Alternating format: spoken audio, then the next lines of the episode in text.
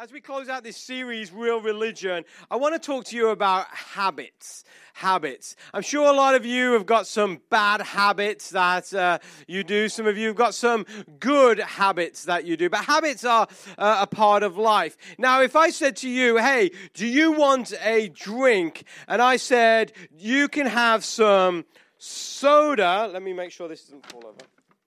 You can have some soda, or you can have some water. How many of you are going to choose the soda? You want to raise your hands? If I said, you want to drink, you're going to have soda. Come on, don't lie. You know you're going to have soda. How many of you are going to say, you know, no, soda's bad for me. I'm going to have water. You want to raise your hands? Yeah, you health freaks. Yeah, we see you. So, so you ask someone and automatically there is uh, something within you says, no, I'll choose the soda. Or automatically there's something in you that says, I will choose the water. Now, how many of you this month got paid by your job? I'm sure most of you, well, only a few of you, man, you guys need new jobs. so, so when you got paid by your job, I wonder how many of you, you got some money in your bank account and you decided, hey, let's go spend some money. So you went to the mall and you went to Aldo and you got some funky shoes or a funky purse and you spent all your money on there because when you have extra money, you can't help it but go spend money. It's like my wife, if she goes into a store, she has to come out with something. She can't just go in and look around. There's no such thing in her vocabulary as window shopping. And so some of you are like that, but then others, they are, you are savers. And so when you get something, when you get your paycheck, you decide that you are going to put money in a piggy bank, even though this is an elephant. Just pretend it's a pig for a second. And uh, I, I, could have sworn it was my son's, and I could have sworn he had a piggy bank, but then I realized he had an elephant bank, uh, whatever that is. Anyway, so how many of you, you, when you get your paycheck, you automatically put money aside instead of going to the mall and spending money? Instead, you put the money in your little piggy bank. Because some of us, we are wired that way. We have a habit of spending money, and then others have a habit of saving money. Okay, let's see if I can get you a little bit more. So, after church today, when you get home after church and you know you're tired it's sunday afternoon maybe you want a nap. But he said you know no i'm not going to take a nap. I'm going to work out instead. And before you th- think this is not my dumbbell i don't have pink dumbbells. And so mine's like a lime green color instead so really manly right? But how many of you when you go home you are going to work out because you are so disciplined you're like working out is the way? Or how many of you instead of working out, you are going to instead sit on the couch and you're going to get your little remote control out and you're going to watch TV instead because on a Sunday afternoon, watching TV sounds so much more entertaining than working out, right? And so some of us, we are ingrained that when we come home from work, instead of like going to the gym or, or, or working out, going for a run, we sit down in front of the TV and we think we're going to relax from a hard day's work by flicking through the channels. Now, in my house, how many in your house, it's the husband who hogs the remote control? Like one. How many in your house it's the wife who hogs the remote control? Yeah, that's me as well. My wife is a hogger of the remote control. And then I hate it because she's watching TV and then like I'm watching a program and then it's like flips to something else and it's like she's watching like five channels at the same time. How many of you are like that? You like watch five channels at the same time? Yeah, we don't like you because like I get all confused and, and stuff like that. But some of you, you're ingrained that you watch TV TV instead of working out. Others, it's like a habit that you work out every single day. Okay, now what if I said to you, hey, I'm going to give you a snack. You want a snack? I got some chocolates. How many of you are going to be like, yeah, give me some chocolates, right? Not many of you, right? Well, if you tried this chocolate, you would like not want anything else forever in your whole life. This is what we call British chocolate. British chocolate is the best chocolate out there. It's better than American chocolate. I don't care what you say. Hershey's is nasty. This is like super, super nice. So if I was really nice, I'd say, who wants it? But I'm going to have this one for myself. So just to let you know. But if you, I say to you, you want some chocolate, you're going to be like that. But some of you says, no, Alex, I don't want chocolate. I want something healthy. I want a carrot or some celery or something like that. How many of you, you are health freaks and you would rather go for the carrot instead of the chocolate? Like a couple of you. How many of you go for the chocolate instead of the celery? Yeah, good people. I like you. So, but some people, they have this habit now that when they see something, that they want it. So they see the chocolate and they want it. Others, they see something healthy and they want that instead. How many of you have ever tried M&M pretzels at all? I love M&M pretzels, so we can't have them in my house because I'll empty them in the bowl, I'll put them in the center of my house, and every time I walk past, I will grab an M&M pretzel, not because I'm hungry, it's just because it becomes a habit for me. And as we go through our day, we make thousands and thousands of choices, and most of those choices are automatic. We don't even think about it, and some of those are habits just because because of habits. So, some of you, you've got some bad habits. And I'm not going to ask you about your bad habits. Maybe you might pick your nose or something like that, suck your thumb. And so, I'm not going to ask you to raise your hand because no one's going to shake your hand after the end of the service if that's you. But some of you, you've got bad habits. Others, you've got good habits as well. Like you will choose the water over the soda. You will choose to save instead of spend. You will choose to eat the carrot instead of eating the chocolate. They're good habits. I think I've got a good habit. One of the habits that I have is every morning before I leave the house and go out the house, I go to my wife and my son and I kiss them and I tell them I love them every single morning. And it's become a habit for me. And if I walk out the house and I haven't done it, I'll go back in to make sure I do it because I can't start my day without doing that. I think that's a good habit. But I also have a bad habit as well. And so I'm going to share my bad habit with you. And I just want to let you know that this place is like Planet Fitness. It is a non judgment zone. Okay? So when you hear it, don't judge me. Some of you can think, man, our pastor is like this freaky guy. And others, you're like, oh, that's okay. Some of you, you probably never want to come back to this church again if like that's, if that's what the pastor does. But this is my bad habit. Like I said, don't judge. Someone in first service judged me. And like, we're like, you know, like, get out. No, we didn't really. But this is my bad habit. At night, when I'm about to get to uh, go to bed, I will take off my socks and I will smell my sock before I put it in the laundry basket. Isn't that gross? Disgusting, right? You're like too much information, you know? TMI. But this is what I do. And I do this. And so I've been doing it since I, I, was a kid. And then when I got married, my wife was like, What are you doing? And like every every night, like I do it. And she just laughs at me because I do it. It's become a habit, something that I do. It's not like I'm like, like, like engrossing my face in it. It's just like a little sniff and then put it in the, in the laundry basket.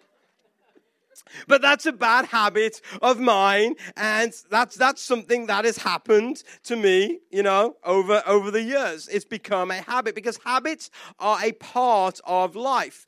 And habits in themselves are not a bad thing. Actually, some habits are good habits. And each of us exchanging habits every day of our lives. When you clean your teeth before you go to bed or you go out in the morning, that becomes a habit, something that you just naturally do. Some of you, you have to stop by Dunkin' Donuts in the morning before you go to work, right? Or you stop by Starbucks, but Dunkin' is so much cheaper, so I don't know why you want to stop by Starbucks instead. Now, I've been reading this book, and it's by a guy called Charles Duhigg, and it's a great book. It's called The Power of a Habit, and I'd recommend all of you reading it uh, because it just really gives you some interesting data into what a habit is. But there in that book, he says that there is a golf ball sized piece of tissue in the center of your brain that is called the basal ganglia. And the basal ganglia is the storeroom of your habits. It's the place where your habits are stored. And so it's almost like a memory stick that is in the center of your brain. And while your body sleeps and you relax, your basal ganglia is busy at work. And according to scientists, the purpose of a habit is so that our body can save energy so that we don't have to keep spending energy thinking how to do something again, thinking through it. And so, what our body does, it saves the, the, the, the data of, of what goes on in our lives so that we don't constantly spend the energy. And so Charles Duhigg, in his book, The Power of a Habit, he says that there are three parts to a habit. And these are the three parts. And you'll see them on the screen. There is the cue, there is the routine, and there is the reward. The cue, the routine, and the reward. And the cue is something that sparks something within your basal ganglia to perform a routine so that you can gain a certain reward. So, for many people in the, in, uh, in the morning, you have to have your cup of coffee. How many of you, you have to have a cup of coffee before you do anything else?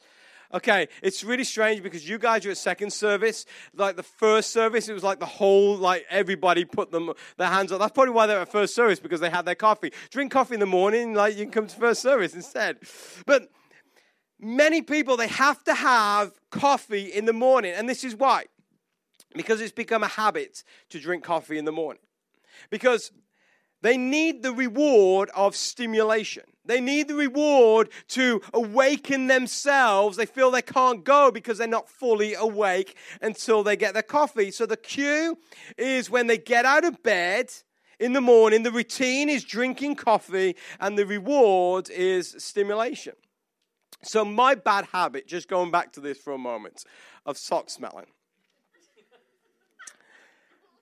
It's brought on because I want a reward. And you may think, what reward can it be? This is my reward. And I've kind of worked this out myself why I do it. My reward is, and this is going to gross you out even more, I want to figure out how much I sweated that day. And so I figure if I smell my socks and they're pretty bad, then I've sweated pretty much. And so what happens is in the more eh, sorry in the evening, my cue is I take off my socks. The routine is smelling the socks, throwing in the laundry, and then the reward is receiving information. And I'm sure there is an app out there somewhere that can give me the same information. And if you're here with one, please tell me because I'd love to break this bad habit.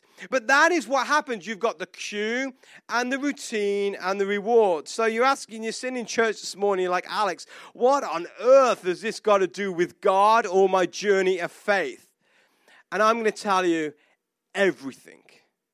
Everything. It's got everything to do with God and your journey of faith. The reason is, is because real religion is experiencing the reward of real life and salvation that is found through the person of Jesus Christ.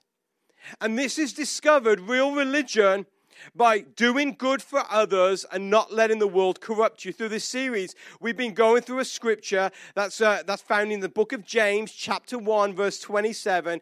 And he says this real, sorry, pure and genuine religion in the sight of God the Father is caring for orphans and widows in their distress and not letting the world corrupt you. And so that's real religion. But then there is this thing that, that we call fake religion. And fake religion tells you that, that the reward is gained by doing certain religious acts or concentrating on yourself and looking out only for yourself. In fact, the reward with fake religion is this it makes you feel less guilty about yourself. But the reward with real religion is something that we call grace.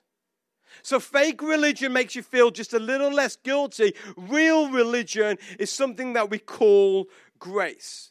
Now, there was a guy in the Bible called the Apostle Paul. He wrote uh, a lot of books in the New Testament, and we reference him a lot on Sunday mornings. And he had a bad habit. And so, if you got your Bibles, if you want to turn to Romans chapter 7, Romans chapter 7, and we're going to start reading at verse 14, and we'll see his bad habit. Says that, verse 14 So the trouble is not with the law, for it is spiritual and good. The trouble is with me, for I am all too human. I am a slave to sin. So he calls himself a slave to sin. Verse 15, he says, I don't really understand myself. How many of you feel like that at times? We're like some middle school girl, right? We don't understand ourselves very much. Says, I don't really understand myself, for I want to do what is right, but I don't do it. Instead, I do what I hate. But if I know that what I'm doing is wrong, this shows that I agree with the law. So I'm not the one doing wrong. It is sin living in me that does it. I know that nothing good lives in me. That is in my sinful nature. I want to do what is right, but I can't. I want to do what is good, but I don't. I want to do what uh, I don't want to do what is wrong, but I do it anyway. But if I do what I don't want to do, I am not really the one doing wrong. It is sin living in me that does it. Then, verse 21, he says, I have discovered this principle of life. That when I want to do what is right, I inevitably do what is wrong. I love God's law with all my heart. But there is another power within me that is at war with my mind. This power makes me a slave to sin that is still within me. How many of you feel like Paul? So often you want to do what is right, but you end up doing what is wrong. So I want to work out every day of my life, right? But eventually, what happens, inevitably, I watch TV every day of my life. I want to eat right and do the right things, but inevitably, often I eat the wrong things and do the wrong things. And this is what Paul is saying. He says, There is this battle going on in my life. It's like this bad habit. I want to do what is right, but I end up doing what is wrong. And when we uh, do what we don't want to do, then it makes us feel often guilty. And so that's when we start searching for the reward to feel guiltless or less guilty about ourselves. But really, the reward that we should be looking for isn't to feel less guilty. The reward should be a reward that is of grace, of freedom, and of fulfillment and salvation. That's what the reward really should be. And the problem is, we keep doing the wrong routine and getting the wrong reward, and it's like this vicious cycle, and it becomes this bad habit. And I've seen the bad habit of Christianity. Many Christians have this bad habit. We wake up on Sunday mornings and we feel guilty. Stuff that's gone on that week and we feel guilty. So, this is what we do. Well, let's go to church and maybe spend an hour of church and then I'll feel less guilty. And you know what? Often it works. It works for a couple of hours. It works maybe for a couple of days, and you feel guilt, less guilty because you've been in church. Maybe you've sang some songs, or you've read your Bible, or you've prayed a little bit. But eventually, over the week, you start feeling guilty again because of the things that you do. And so we're hoping to receive the reward of freedom from guilt but it just keeps going, coming back again and again and again. But the problem is we're searching for the wrong reward. So we say, how do we break this habit? How do we break this? This a fake religion, not real, real, real religion. Well, this is how we break the habit, and it's similar to how Alcoholic uh, Anonymous, uh, their, their meetings, how they try to break the habit of an alcoholic. See, an alcoholic will, will, uh, will, will come and they are consumed, their life is consumed by this bad habit. It is soul destroying to them. And the reason is there's a couple of reasons why people may, may start drinking. It may be because they, uh, um, because they're, they're trying to numb just the pain of this life. Maybe people they, they like the taste or they like, like what, what, the, what, what it does to their mind or where they go. And in the end, it gets to this place where they can't break this bad habits. habit. So AA does this. They tell people that you have to ha- attend so many meetings in so many days, come around a community of people, have a sponsor who's going to keep you accountable, all so that they can try to change your routine and give you a better reward. Because what they discovered that when you come together in community and you start breaking this bad habit, the reward is so much more stimulating than the alcohol that can give people. And this is the same in anybody. To break a habit, a bad habit, you have to replace the routine of the bad habit with another routine that will give you a better reward. The Apostle Paul says this in Romans chapter 8. He says that there is no condemnation to those who are in Christ Jesus.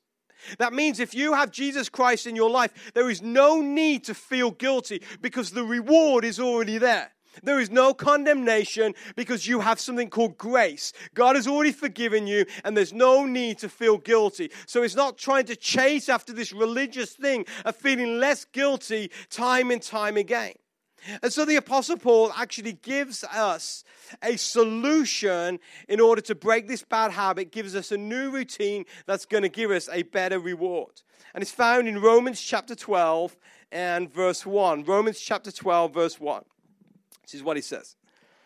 So, dear brothers and sisters, I plead with you to give your bodies to God because of all that He has done for you. Let them be a living and holy sacrifice, the kind He will find acceptable. This is truly the way to worship Him. Then, verse 2 Paul says, don't copy the behaviors and customs of this world, but let God transform you into a new person by changing the way that you think. Then you will learn to know God's will for you, which is good and pleasing and perfect. So, Paul here gives us a way to break this bad spiritual habit that many of us we have. For he tells us to replace the bad routine with a God inspired routine that will ultimately give you the reward of grace. See, the secret is replacing the routine of living for ourselves, trying to, to, to go through this life just trying to feed ourselves, and replacing it with a personal sacrifice to God. And the reward is so much greater. The reward is so much better. You can live this life and walk along this life and do certain things and try to make yourself feel less guilty. But how about a reward where there's no guilt at all? That's a much better reward. And that's what Paul is saying here. This is how it works. When you feel the cue of guilt and shame, or maybe a lack of passion or a lack of purpose, when you feel there is more to life, that's your cue, then Paul tells you this. Don't just try to do feed yourself or try to do some religious exercises just to make yourself feel less guilty. Paul says this. He says that as a routine, you are to offer yourselves as a living sacrifice to God and you will receive the reward of God. And Paul says the reward is this that you will know the plan of God for your life, which is good and pleasing and perfect. How many of you want to, to, to, to know the plan of God for your life? I know I do. I want to know what the next steps are. I want to know where God is leading me. And Paul is saying this. He says, if you offer yourself as a living sacrifice to God, then God will reveal his plan to you, which is good and pleasing and perfect. So you may say, wow, Alex, I mean, what does that mean, a living sacrifice? It's like, I'm like to hurt myself or something. I mean, what, what, what is a sacrifice? Let me try to define this a little bit better for you. Basically, Paul introduces this theme, a living sacrifice, and he means this it is a life that is dedicated to live for God a life that is dedicated to live for God. So, this means to direct all our living energies and powers constantly to God's service. And this is the routine. It means that we are to go on a mission as God's representatives. That's what it means ultimately. You don't have to be a pastor or a church leader to go on a mission for God. See, God has a plan for each and every one of you, and God's plan involves His mission, and He wants to use you in every part of your lives. When you go to work uh, on Monday morning, it's not just like Sunday was, was God time, now this is just work.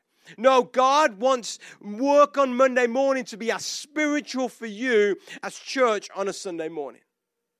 When you go out with your friends on a Friday night, God wants that to be as spiritual a moment for you as being in church on a Sunday morning. See, the idea that Paul introduces here is basically this. When we wake up, these are the questions that we should ask God, what is your plan for me today? What is your plan for me? God, how will you use me in the office at work today? God, how will you use me in my school or my college today? How will you use me amongst my friends today? God, what conversations can you use me in to lead others closer to you? We should ask God every day, how can I be of service to you? This is why the, we've done this series called Real Religion. And we've talked at length about doing good, clinging to good through this series. For it is the routine of doing God's work that eventually will receive the rewards that the rest of this world is looking for. Now, it's not that by doing God's work or doing good deeds that you will receive salvation because salvation is through faith alone and it's faith in God. But it's by doing those good things and dedicating your life unto God that you get closer to God. And the closer you get to God, the more grace you receive, the more uh, mercy you receive, the more salvation you receive, the more uh, the, the, the more purpose you receive, the more love you experience and joy in your life. So the reward is this Paul tells us. He says that God will transform your mind and your life by changing the way that you think. Then, through this transformation, you will experience God's plan of grace, mercy, love, and freedom. The why questions of this world start to disappear, and you start to experience fulfillment in life through God and God's word, for it satisfies our souls. So, the next time you feel the strain of life. You know, those moments where you just want to pull your hair out, you know? I mean, you wake up in the morning, and it's like this thing and that and that happens, and you're like, oh man, I can't even face the day. I'm gonna have to have two cups of coffee now. You know, those moments in life when maybe you're at work and you just feel overwhelmed. Or you get home and, and, and family life isn't what you thought it was supposed to be, or you're going through some issues, or maybe you get those bills through the mail and you, you, you, you're finding that life is just so tough. Feels like your head is going to explode. Through those moments, it's not then trying just to look at yourself. What can I do to help myself? It's not just by doing some religious ritual. It's not by going to the bar and having a drink to numb your mind. It's not by seeking out those shallow relationships that may make you feel good for a few moments, but then in the morning makes you feel just cheap and nasty. It's not by just checking out in life and going into a cocoon and secluding yourself and not being doing anything with anybody. It's not neglecting your family or your spouse. That isn't the answer. The answer is this. When you feel the strain of life, when you feel like you want to pull your hair out, when you feel that life is overwhelming you, it's like the waves are crashing over your head, this is what you should do. Go on a mission. Go on a mission. Present your life as a living sacrifice to God. Dedicate your energy to God, for the reward will be so much greater. And then eventually, what will happen? You'll start to retrain your basal ganglia to remember that doing good and dedicating your life to Christ becomes a habit. See, it's like trying to work out. When you first work out, it's tough. Nobody likes to do it in the beginning. but the more you do it, the more it becomes a habit. And it's the same with the spiritual life. When you dedicate your life unto God, it is tough in the beginning. The first couple of weeks, first couple of months, it can be hard. But if you keep pressing through, eventually it becomes a habit. Your basal ganglia, it starts to remember. And when you, it becomes a habit, it's ingrained in your life. And that's when you experience real religion. In week one of this series, we said that real religion is life giving and life changing. And if you want to experience religion that is life giving and life changing, then it starts with dedicating your life unto God. It starts with breaking the bad habits and starting to learn some new habits, good habits. Let's bow our heads in prayer.